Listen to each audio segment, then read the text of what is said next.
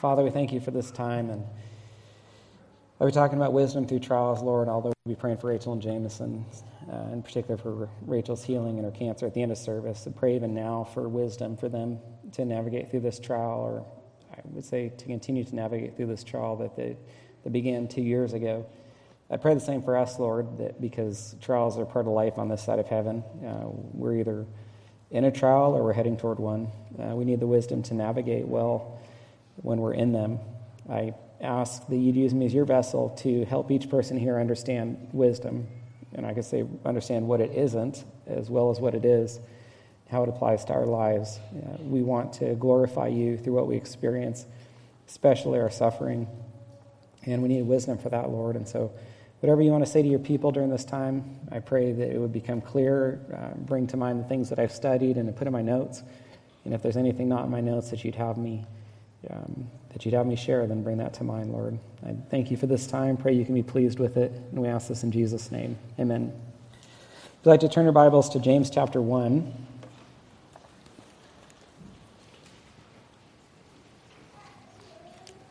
We've reached an important point in our series on wisdom. You could say we've been building up to this message.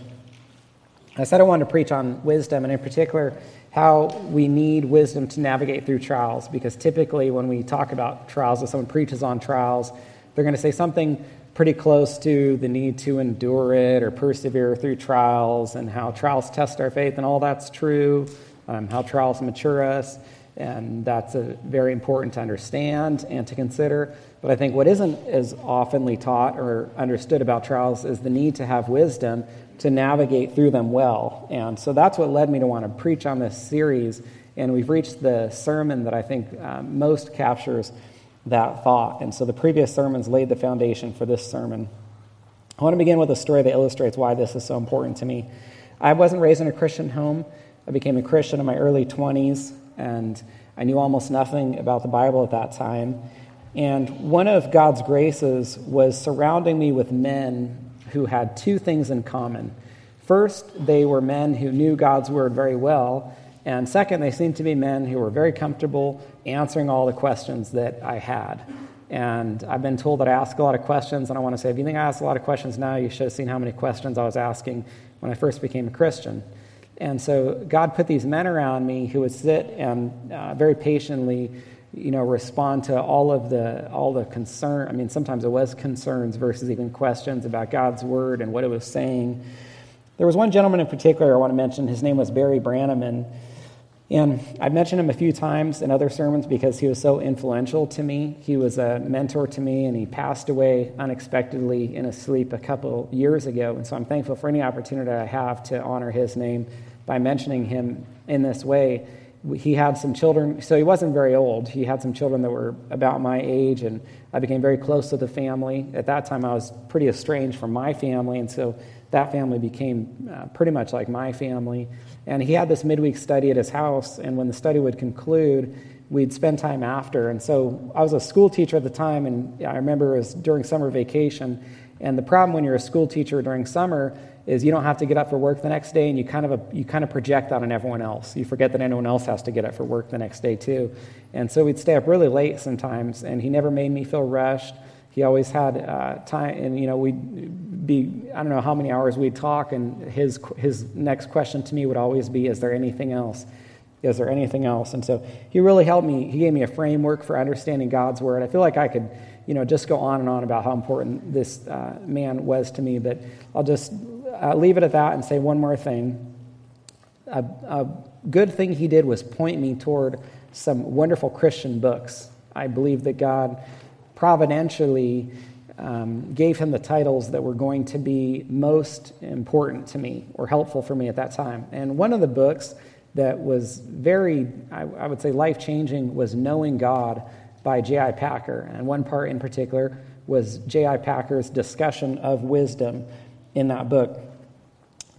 Um, I've said a few times that wisdom is uh, not what people tend to think it is. In, in fact, some people, their understanding of wisdom is almost closer to what a false prophet is. And what I mean by that is some people tend to think that wisdom allows you to know why God does what he does and be able to sit back and say, well, he did it for this reason or he did it for that reason. And if someone is to say that, then they, they look very wise.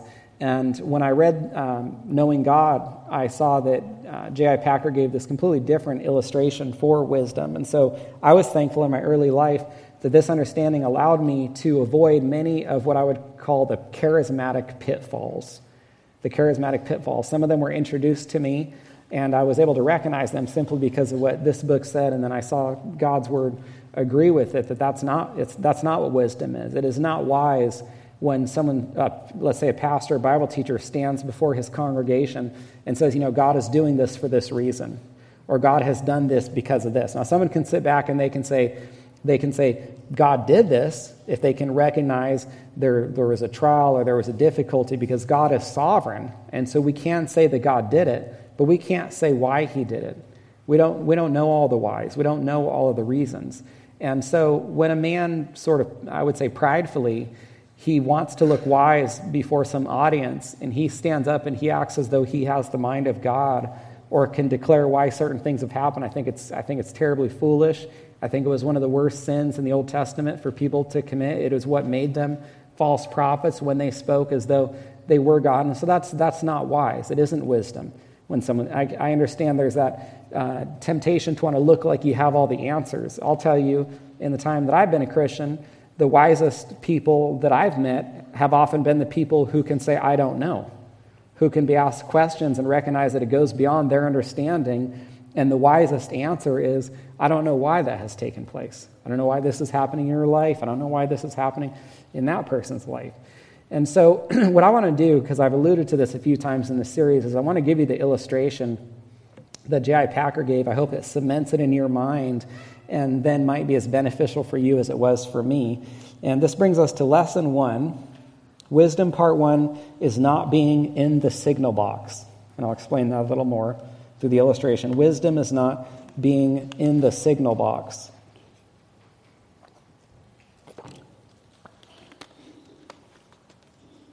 One more thing I might just say about Barry Branham. And there's an interesting verse in Hebrews 11:4. It says that Abel speaks even though he is dead. That's kind of interesting to think about, isn't it? Abel, Hebrews 11:4 says Abel speaks even though he is dead. I can't even say that I know exactly why that verse says that, but I'll say this: that makes me think of Barry and other men who have influenced me, because there's things that they spoke into my life that have come out in my sermons and so, because of the investment that they made in me, it is as though some of these men are still speaking, even though they're dead. And there's that sense in which I hope all of us are investing in others so that what? When our lives come to an end, we will have invested, made an investment in others that they're passing along or they're sharing that wisdom that we have shared with them, our children, but hopefully others that we've discipled or mentored. And it'll be as though we have, we're still speaking them, though, even though we're dead. Now, the illustration that J.I. Packer gave, I'm going to go ahead and quote him he said, If you were to stand at the end of a platform at a train station, you can watch a constant succession of train movements, which, if you are a railway enthusiast, will greatly fascinate you. But you will only be able to form a rough idea of the overall plan in terms of which all these movements are being determined. In other words, if you were at a railway station and you're watching trains come in and there's one train that stops, there's another train that starts, there's one, there's one train that enters, there's one train that leaves, there's one train that turns, you know, um, you're not, I mean, if you happen to like trains, that might, that might be entertaining for you, but you're not really going to have any idea of why all of this is taking place. And then J.I. Packer goes on and he says, If, however, you are privileged enough to be taken up to the magnificent signal box above the station, you will see on the wall a diagram of the entire track layout, all of the train tracks for miles extending from the station, with little glowworm lights moving or stationary on the diagram to show where every train is. And at once, you will be able to look at the whole situation through the eyes of those who control it. You will then see why this train had to stop and this one had to be diverted from the track, and why this one had to be parked temporarily, and why this one started at that time. The why of all of these movements becomes plain once you can see the overall picture. Now, the mistake that is commonly made is to suppose that this is what God does when he bestows wisdom. In other words, to suppose that the gift of wisdom is a deepened insight into the meaning and purpose of events going on around us, an ability to see why God has done what he has done in a particular situation and what he is going to do next. In other words, some people believe that to be wise means to know why God is doing everything that he's doing. And we just don't know that. We are not in the place of God. We don't have his mind.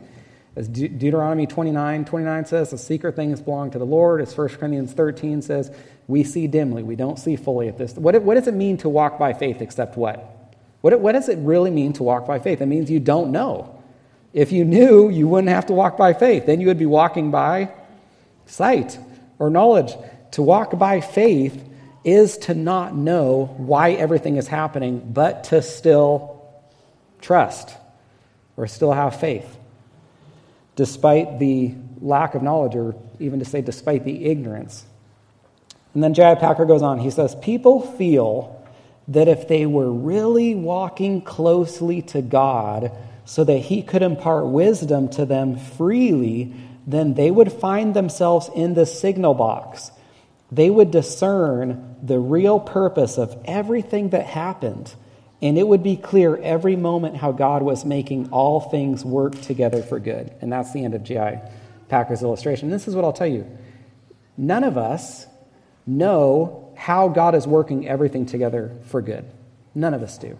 And don't believe people that tell you that they know otherwise. In fact, I might even go so far as to say if you meet people and they seem to think that they know everything, or they, that's just because they don't know enough to know how little they know. They're so foolish that they actually think they have the mind of God and can determine these things. Those are basically people that you want to get pretty far away from. There are a few big problems with having this wrong understanding of wisdom that J.I. Packer is illustrating. And let's just talk about some of the problems associated with this, with this poor understanding. First, when people view wisdom this way, what does it cause them to do? It causes them to try to figure out why God is doing all of the things that He's doing. It causes them to want to sit back and wonder, or sometimes even worry, somewhat anxiously associated with, well, why did God do this? Why did God do that? Why didn't He do this instead? Wouldn't this have been better? I need to try to determine what exactly was going on in God's mind when this happened. Second, the second problem is sometimes, I mean, this might even be worse than the first problem. Sometimes when people are sitting back and they're trying to figure out why God has done what he's done, they can actually think that they have figured out why God has done what he's done. They can sit back, try to determine why this happened, and then falsely believe that they actually know why. Sometimes they can even share that with others. Sometimes they might have a large enough uh, audience that they stand up and say, well, this storm hit this part of the country, or there was this disaster. Do you remember when they came, the disciples came to Jesus and they talked about the Tower of Siloam falling, or they talked about Pilate shedding the blood of some number of Galileans? And Jesus didn't tell them why that happened. Think about the book of Job. God didn't tell Job why all of those things happened. So, one of the worst things to happen is when people come to the conclusion that they know why God is doing what he's doing. Now, the third thing, the third problem with this understanding is if people are sitting back trying to determine why God is doing what he's doing and they can't understand, but they are convinced that wisdom would allow them to understand, then what conclusion must they come to about themselves when they can't understand? They must conclude that they're not wise enough they must conclude that God doesn't love them because he has given the wisdom to others to know why this is happening, but he hasn't given it to them. So, why doesn't he think as highly of me as he does about these other people who do seem to understand everything? Or, they just, or maybe they think they're not mature enough. They think, I, I heard this person and he's so wise because he understands where everything happens. I don't, I, I must not be mature enough. I must not be as spiritually mature as him or spiritually mature as her. So, Now that we know what wisdom is not, let's talk about what wisdom is. And this brings us to the next part of lesson one. Lesson one, wisdom part two, allows us to handle the curves well. It allows us to handle the curves well.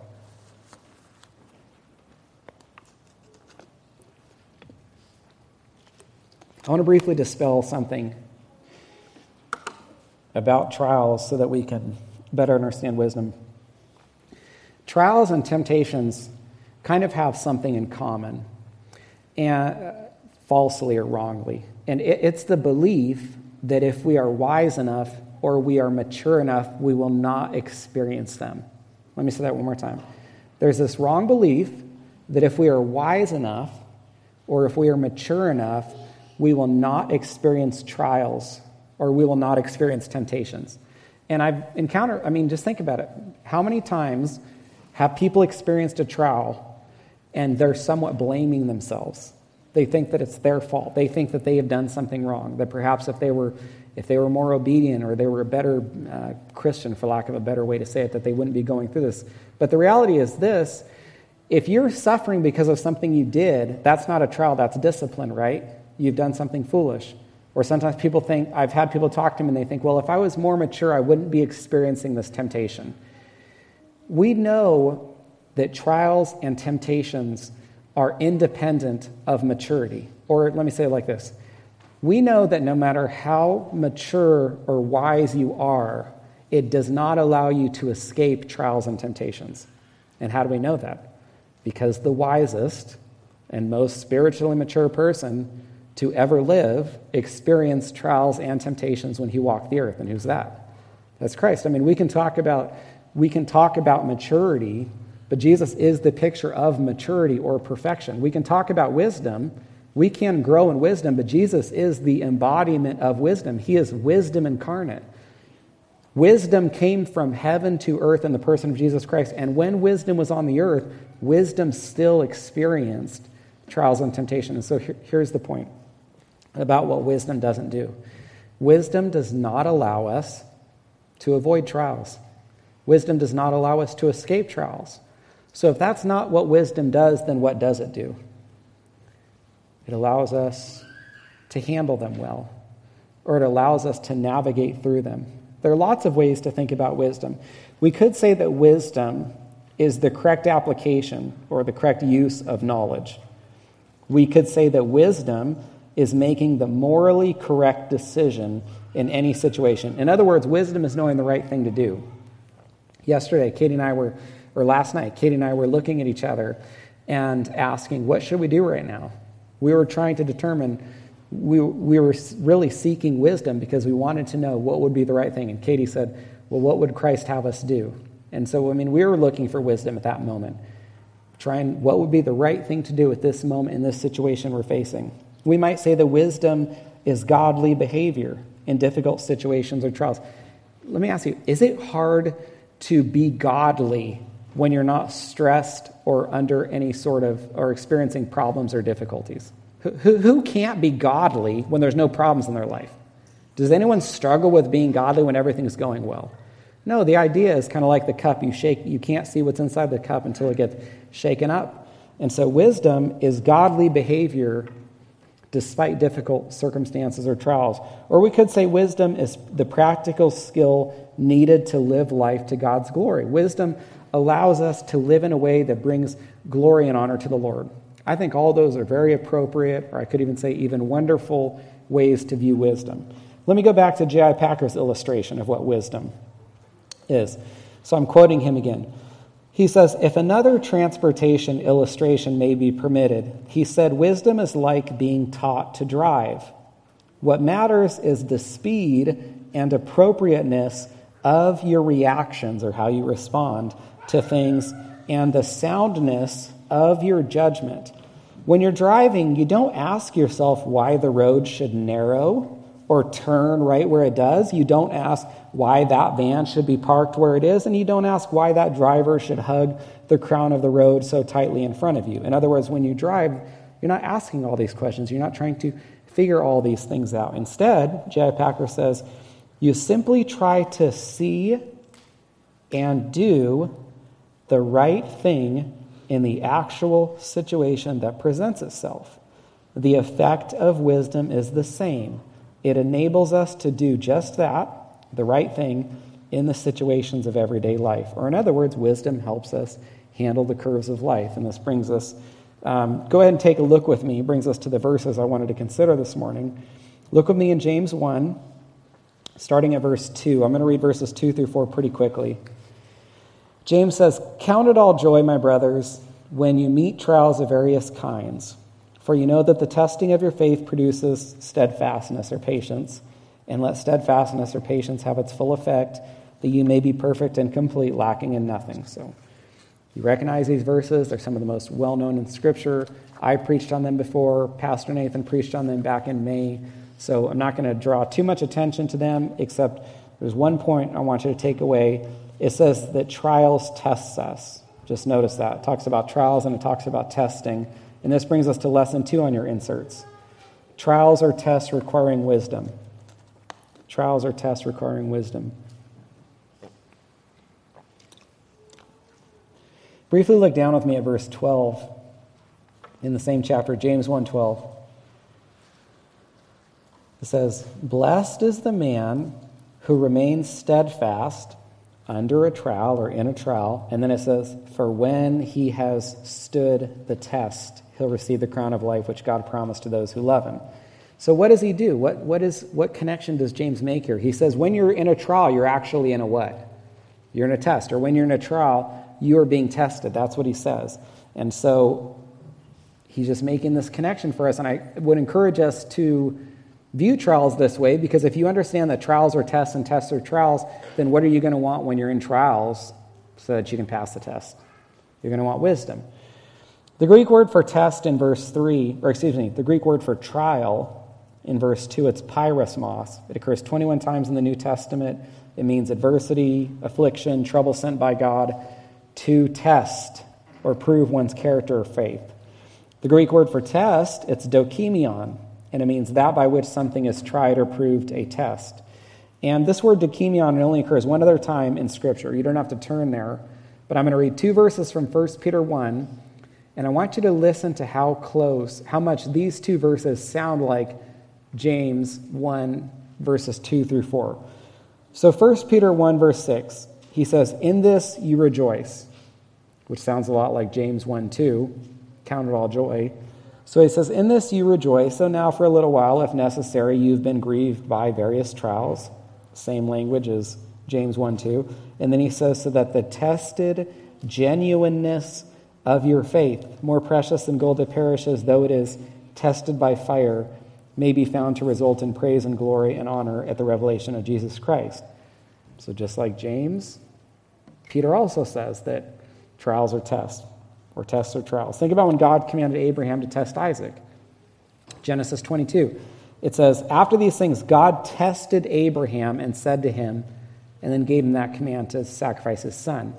Now, when God tested Abraham, commanded him to sacrifice his son, what was that also definitely for Abraham?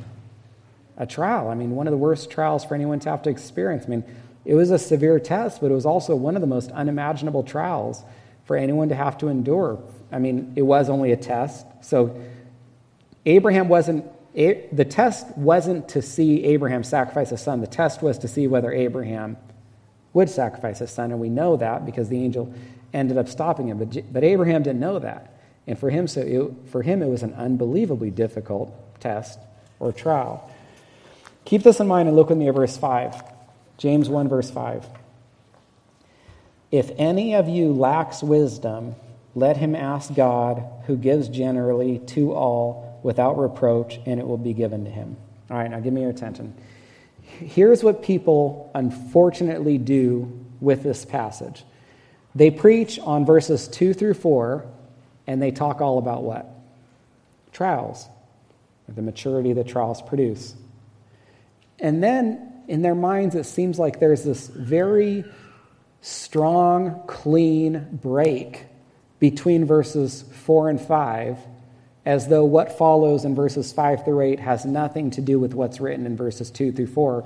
So then, when people preach on verses 5 through 8, they treat it completely separately from verses 2 through 4, and then they talk almost extensively about wisdom. So they kind of have like these two sermons. They go like this Verses 2 through 4 we'll talk about trials. Verses 5 through 8 we'll talk about wisdom. They don't really have anything to do with each other. James was just kind of talking about one thing, and then apparently he wanted to talk about something else. I mean, the problem with that is James didn't write the Bible. James didn't even write James, in a sense. God wrote James through James, right? And God doesn't make mistakes. It's not like, you know, you could think, well, James was distracted. He's talking about trials and he, he got distracted and decided to talk about wisdom. No, that's, that's not what happened. God was talking about trials, and then he decided to talk about wisdom. For what reason? Because when we're going through trials, we need wisdom. If you don't, if you don't see this, if you miss the context, I, I cannot tell you how, how shortchanged you are in understanding this wonderful, important truth that God has contained here.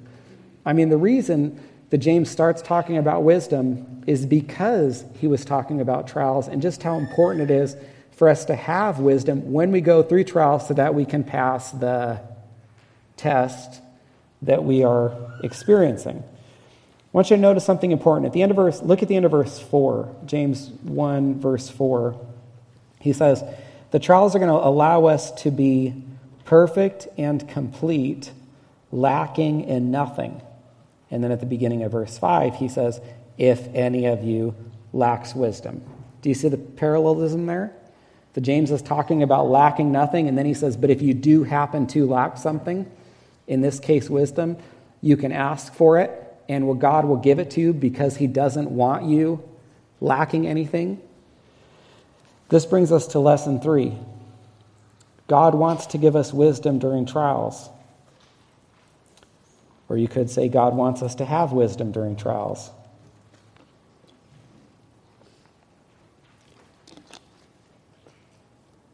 I want to give you a, a brief theology lesson you know, don't tune out. Sometimes things are technical and it's like people sort of stop listening. God's attributes are divided into two categories those that are incommunicable and those that are communicable. One more time. All of God's attributes are divided into two categories those that are incommunicable and those that are communicable. Incommunicable is kind of a fancy word for not communicated. And so God's attributes that are incommunicable are those that are not communicated to us. What are some of God's attributes that we don't share with him? Well, when Rachel and Jameson were doing their special, and they repeatedly said, God doesn't change, that's God's immutability. Do we change? I mean, we change every day. Especially, you know, you think about your life and how, how much different you are week to week, month to month, year after year. How unbelievably encouraging is it that while we change, while circumstances change, while the world around us changes, God never changes. That's his immutability. That is not communicated to us. He is the anchor for our lives. We are, we are, we're not even an anchor for our lives. We can't even count, we can't count on anything. Do you understand control is an illusion? Do you understand that? I mean, you are deceived into thinking you have control. And the moment that you start to believe you have control, what does God do? He shows you that you don't. He shows you that you have no control over your circumstances and over your life, that everything is changing, and the only thing that doesn't is God. Sovereignty. God's sovereignty, that attribute, refers to his control over all of creation, his power. We are not, we don't, that's not communicated to us. We're not sovereign. We don't even have control over our lives. God's omniscience, which is to say that he knows everything. We are not omniscient. We don't know everything. His omnipresence, that God is everywhere. We're not everywhere, we can be in, in one place at a time. Now, the second group of God's attributes, the communicable ones, are ones that God communicated to us when He created us, which is why in Genesis 1 it says that God, that God made man what? In His image. What does it mean to be made in the image of God except that He communicated some of His attributes to us? So there are these ways in which we are like Him. And freedom. God experiences freedom, and He has communicated some of that to us. We are free moral agents. We are not robots. There are limits on things we can do, but within that sphere of allowance God has given us, we all experience an amount of freedom. Mercy. We can be merciful. We can extend mercy to some and just and on others sometimes we don't extend mercy. Sometimes we don't extend mercy when we should. And God says that he will give mercy to whom he will give mercy. We can be merciful like God uh, is merciful. Creativity. God is creative. Now obviously obviously we are none of these things as much or as far as God is, but there is still an amount that's given to us. We can be creative. God is creative. Look around at the world. Have you ever considered just for a moment what God could have done? He could have given one tree to us, one fish, one bird. Instead, we get this one kind of dog. I mean, we're talking, Johnny's talking about um, dog breeding, and you get to choose from all these different kinds of dogs. Why does God do that? He's one, I think He loves us. He wants us to enjoy creation, but because He is creative, all of the colors, all of the different aspects of creation are revelations of His creativity. He has given some of that creativity to us. Now, for this morning's sermon, God's wisdom is a communicable attribute. He is all wise, and He shares some of that wisdom with us. Listen to this verse, Romans 11 33. Oh, the depth of the riches and wisdom and knowledge of God, how unsearchable are his judgments and how inscrutable are his ways. This verse is all about how wise God is. I mean, if you consider the context for Romans 11, it's, it's almost like Paul is considering the things that God is doing with Israel and with the church. And as he works through this, he finally just erupts in this, in this doxology at the end of the chapter, where he explodes in this praise for God as he considers all of God's ways. And it's almost a little microcosm of what we're talking about in the sermon. Because in Romans 11, you, you might be tempted to think, well, Romans 11 is the opposite of what you're saying. Romans 11 is Paul understanding why God did what he did. No. Romans 11 is Paul saying what God did and then erupting in praise basically because he doesn't understand it because it goes so, so far beyond what Paul's wisdom or knowledge or understanding. There's a, there's a world of difference between seeing what God does and saying he did that, which we can do. You can look at what God does and say that he did that, versus saying why he did it. In Romans 11, Paul's just describing what God is doing. But he base, when he says, How inscrutable are your ways and how unsearchable are your judgments, what is Paul saying? He's saying the same thing we're talking about. You can't understand why God does what he does. And then as Paul tried to fathom the unfathomable, it's like it just went so far beyond him. He says, God is so much wiser he, he, than, than I am. I can't help but just praise him and give him glory and honor, and he erupts. Now, here's my whole reason for saying this Paul shares about this tremendous, unfathomable wisdom that God has, and he's willing to share some of that wisdom with us.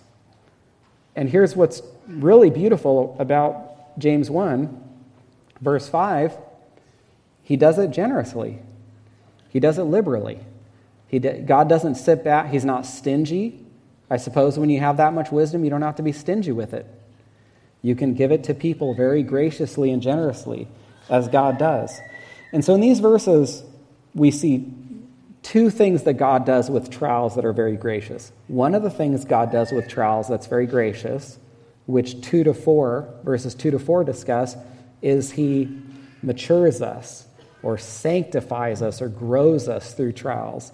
But then after that, the other thing that God graciously does with trials is He gives us the wisdom that we need to handle them well. I mean, how terrible would it be if God was to introduce trials into our lives, or you could say, introduce us into trials, and then what?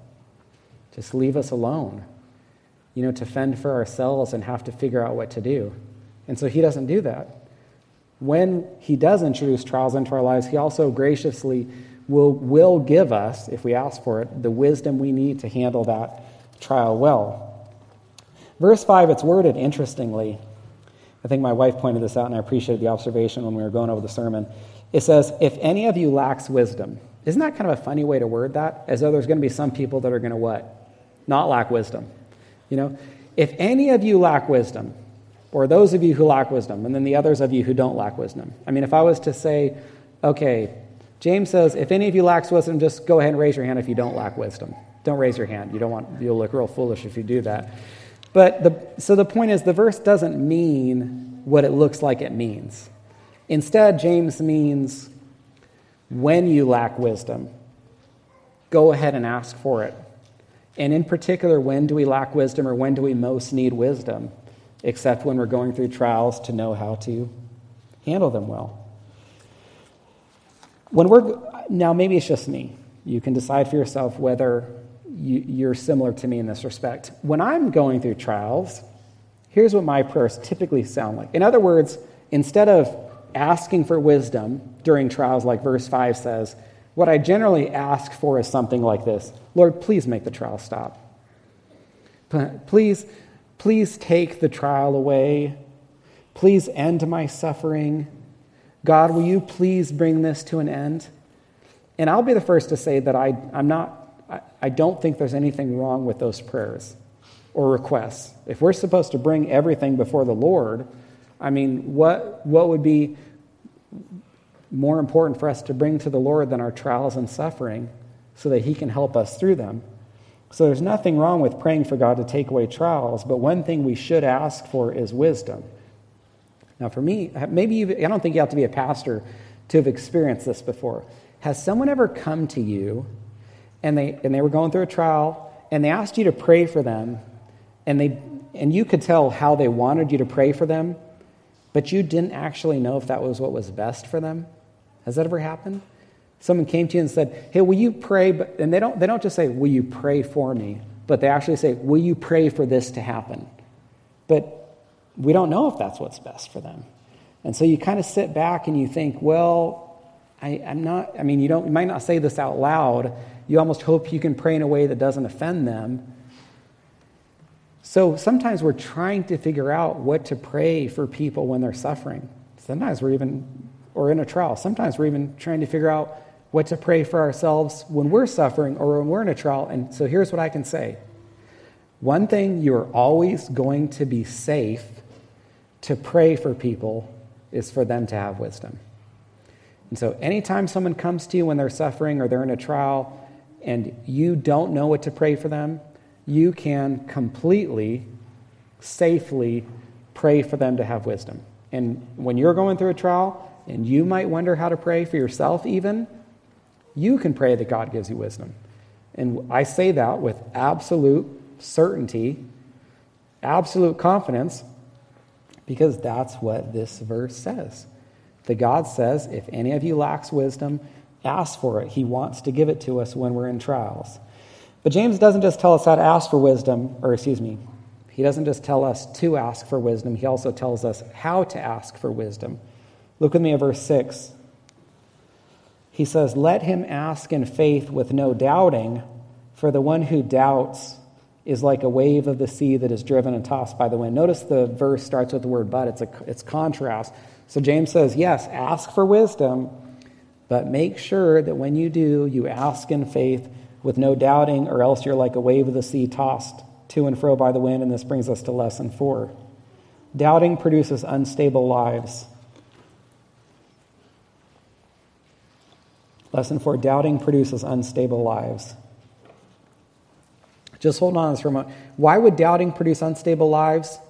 Because then we're not going to have wisdom that we need to navigate trials or that we would need to have a stable life, right?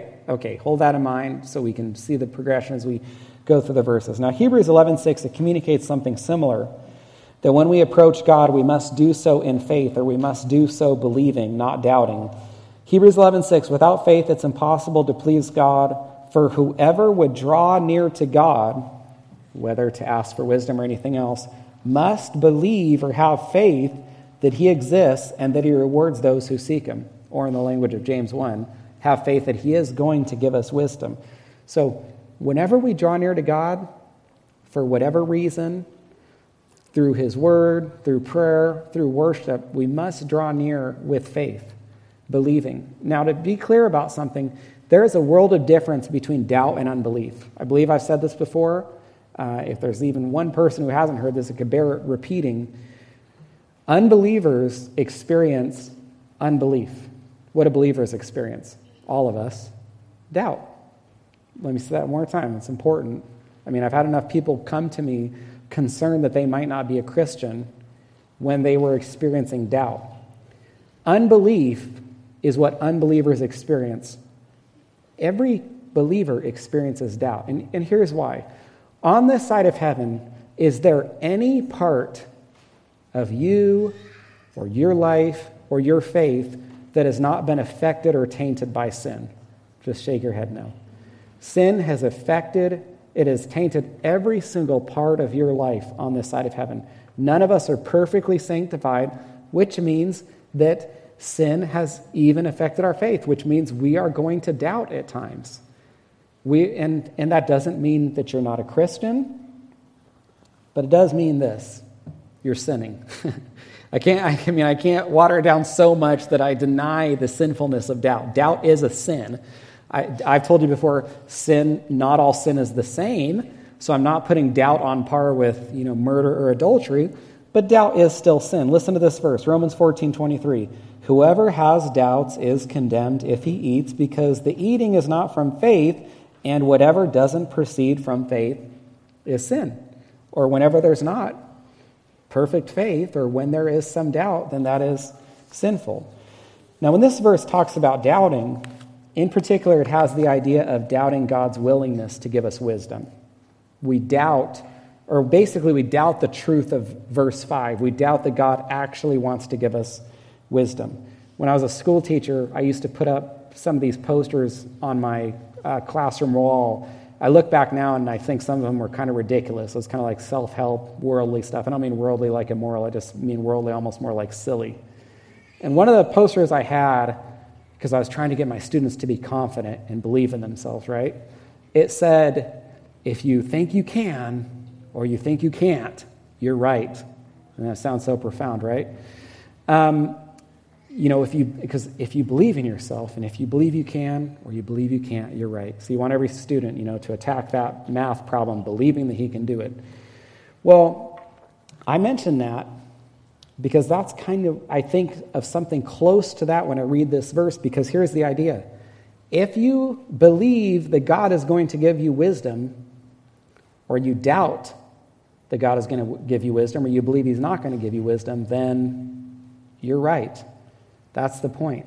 You are going to receive what you believe. That's what he's saying here. And the comparison, it's fittingly made to a restless wave in the ocean. And Paul uses a similar language to describe people who don't know what they believe theologically. Listen to this Ephesians 4:14. We should no longer be children tossed to and fro by the waves and carried about by every wind of doctrine by human cunning, by craftiness and deceitful schemes. This makes sense, right? Paul is just saying that we should know what we believe. It doesn't mean we have everything figured out, but we should know theology or doctrine well enough that when we hear something unbiblical or unsound, that it doesn't toss us around like a wave in the ocean. Have you ever met someone like this? You're, maybe you're discipling or talking to someone, and they seem to have a sound theology, but then they hear a sermon that conflicts with that, and then suddenly they're just tossed around. They believe this one moment, and they believe something, you know, some um, they believe something else another moment. They hear this sermon, and then they come and they talk to you, and they're convinced of this, and they hear another sermon, and they're convinced of something else. That's what it's talking about, tossed to and fro like a wave. The reason I'm mentioning that, besides the fact that Paul uses the same language in Ephesians 4:14 that James uses in, in James in James 1 is that James is saying we can be like this regarding our belief in God giving us wisdom. Where we're back and forth and back and forth. It's like, oh, God is going to give me wisdom and tell me what to, oh, now he's not. Oh, he's going to give me wisdom. You know, just like that wave. And how do you look then? You look very restless. You look very unsettled. That's why there's this imagery for us. Think of Peter when he's walking on the water, and you'll have a, a good physical illustration of the spiritual reality.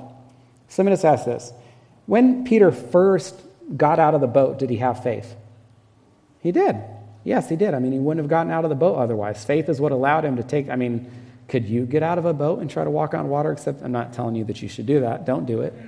But for Peter to do that, he definitely had faith at that moment. But then he starts to see the wind, the storm, and the waves. Doubt creeps in. He starts to sink. Matthew 14 31, Jesus immediately reaches out the hand, takes hold of him, and Jesus says to him, O you of little faith, why did you doubt? And so when he says, Oh, you he didn't say, Oh, you unbeliever or oh, you of no faith, but oh, you of little faith because you've allowed an amount of doubt to creep in and now he's sinking. And so Peter is kind of like this wave of the sea that's being tossed around. One moment he has faith he can walk on water, you know, the next moment he starts doubting. And it's important to read this here because at least if you're like if you're anything like me, when are you most tempted to doubt? For me it's during trials. That is when I am most tempted to doubt. I am most tempted to doubt God's love for me. Now, I, you can, I can share this with you, and you can listen and say, Well, Pastor Scott, how can you doubt that? I mean, I've heard you preach different than that. Yeah, I preach different than that. I need to, I need to preach to myself too.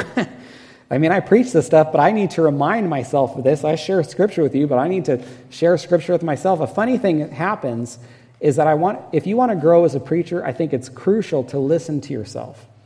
You must listen to your sermons. It's humbling because you're going to notice all of your mistakes and things you wish you'd have done or said that you'll cringe. You'll listen to your sermon, you know, cringe and say, oh, ah, you know, I wish I hadn't said that or I wish I would have said that differently. But it's an interesting thing to listen to your own sermon and be convicted by what you're saying because you recognize that you're not doing it, right? And so I need to preach to myself. And so during trials, I'll doubt. I might doubt God's love for me and think, well, if God loved me, then I wouldn't be going through this. I might doubt that God will work things together for good. I, I know Romans 8:28. But then I'll go through a trial and I'll think, God, I don't, I don't know how you would work this together for good. In fact, I don't even see how you can. I don't know what good you could bring forth from this. I can doubt that God will give me the wisdom that I need. I'll, uh, you know, I know what James 1:5 says. If I ask for wisdom, He'll give it to me, but I doubt that. And so it's very important to read this verse about doubt in these verses about trials because I believe that's when we are most tempted to doubt. And if we do doubt, so this is what James says James says, don't doubt. When you're in a trial, ask God for wisdom and have faith that God is going to give you the wisdom you need to navigate through that trial well or to handle the curves well. Look what we should expect if we doubt. Verse 7. That person must not suppose that he will receive anything from the Lord. In other words, if you believe you believe you'll receive faith or believe you won't receive faith, you're right. That person must not suppose that he'll receive anything from the Lord. He is a double minded man, he's unstable in all his ways. The double minded man, he can't figure out what to do. He's of two different minds, and so he's unstable. And this makes so much sense because if you just think of the understanding of wisdom that we've talked about up to this point, what does wisdom do? It allows us to make the right decision, it allows us to handle the circumstances of life well. So, then what does it mean to not have wisdom? It means to not handle circumstances well. It means to not know what to do. It means to face a situation and not know the right course of action so, wisdom is going to allow you to have a stable life.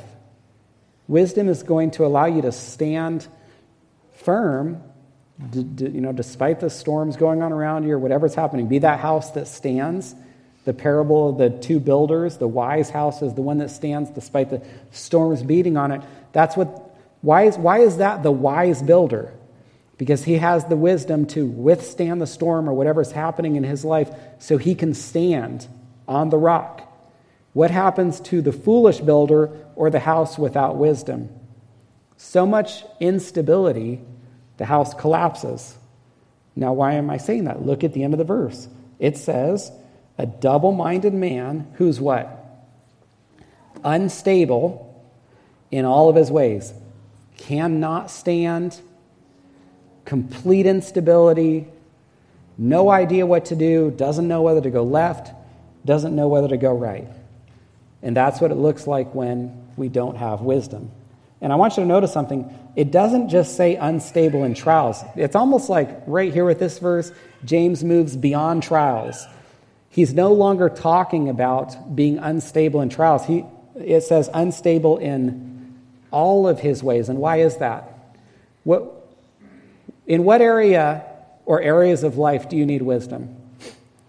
All of them, every single one of them. There's no area of life where you don't need wisdom. You need wisdom for your marriage, you need wisdom for your parenting, you need wisdom in your workplace, you need wisdom even when you're resting to know how much or how little to rest. You, so we need wisdom for every single aspect of the Christian life.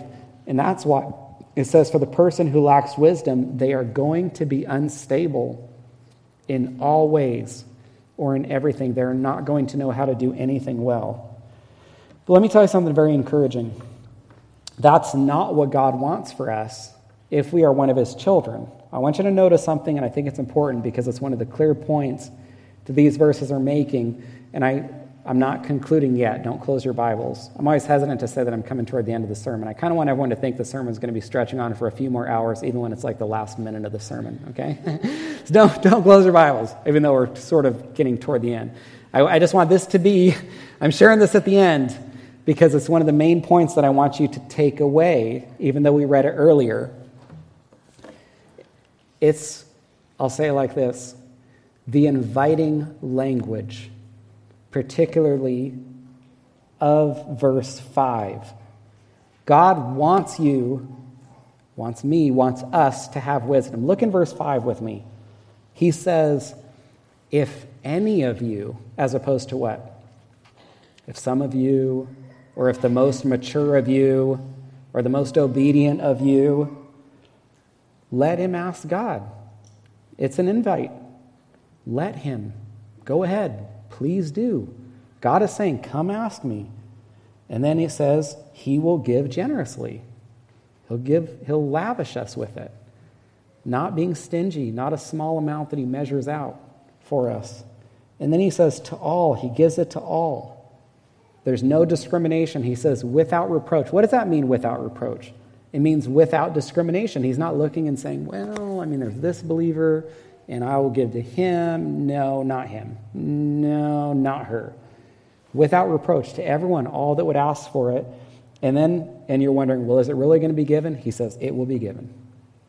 You're wondering, is God really going to do this for us? He says, it will be given to you. You just must have faith. So consider this wonderfully encouraging, inviting language of this verse. And why would it be the case that God wants us to have wisdom?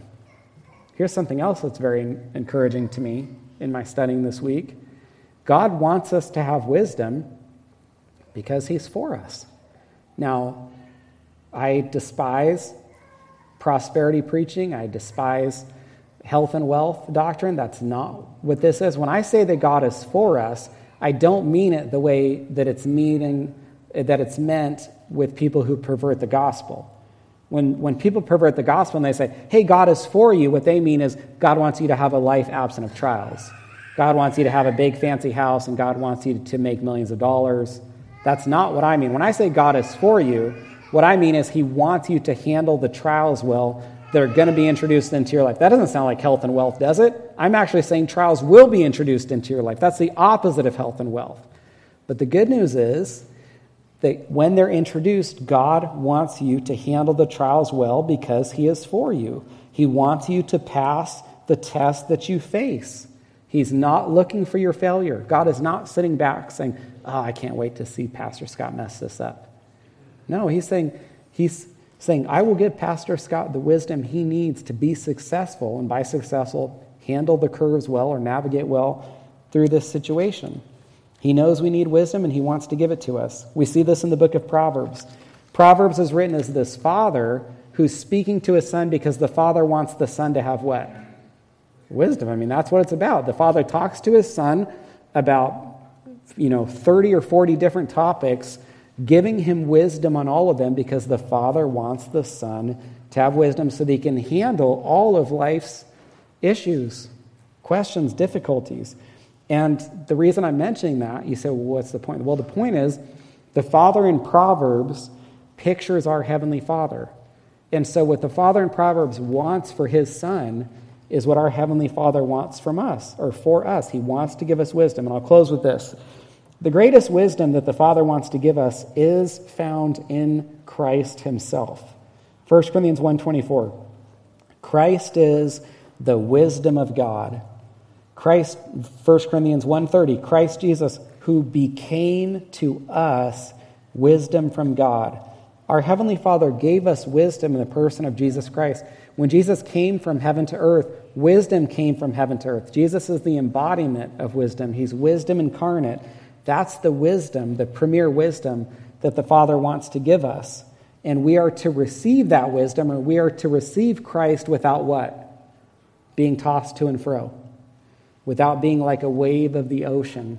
And we don't know, should, is Christ for us? How does, has Christ taken the punishment for my sins? Has he not taken, am I completely forgiven? Am I not completely forgiven? Am I completely righteous in Christ? Am I not completely righteous in Christ? That's what it looks like to be tossed to and fro regarding the gospel. Look like that wave of the sea. Am I, you know, am I fully saved? Is there st- do I have to do something? Did Christ do most of it and there's still this other part that I have to do? And so to receive the wisdom, the way these verses describe is to fully trust in the sacrifice that Jesus has made, the sufficiency of it, the, the greatness of it, the completeness of it, that when Jesus says it is finished, it truly is finished, the sacrifice for our sins. And so if you have done this, you have received the greatest wisdom available because you have received the gospel. If you haven't done this, you have made the most foolish decision or are making the most foolish decision because you are rejecting the gospel and you stand condemned before God. Repent of your sins, look to Christ to be saved. Father, we thank you for the gospel. We thank you for the wisdom that is found in your Son. And we thank you that after coming to faith in your Son, you give us wisdom to live, what, live life in a way that pleases you and in a way that brings you glory and honor. So give us wisdom, if for no other reason than that, that we can live in a way that pleases you and brings you the glory and honor that you deserve. And we ask this in Jesus' name. Amen.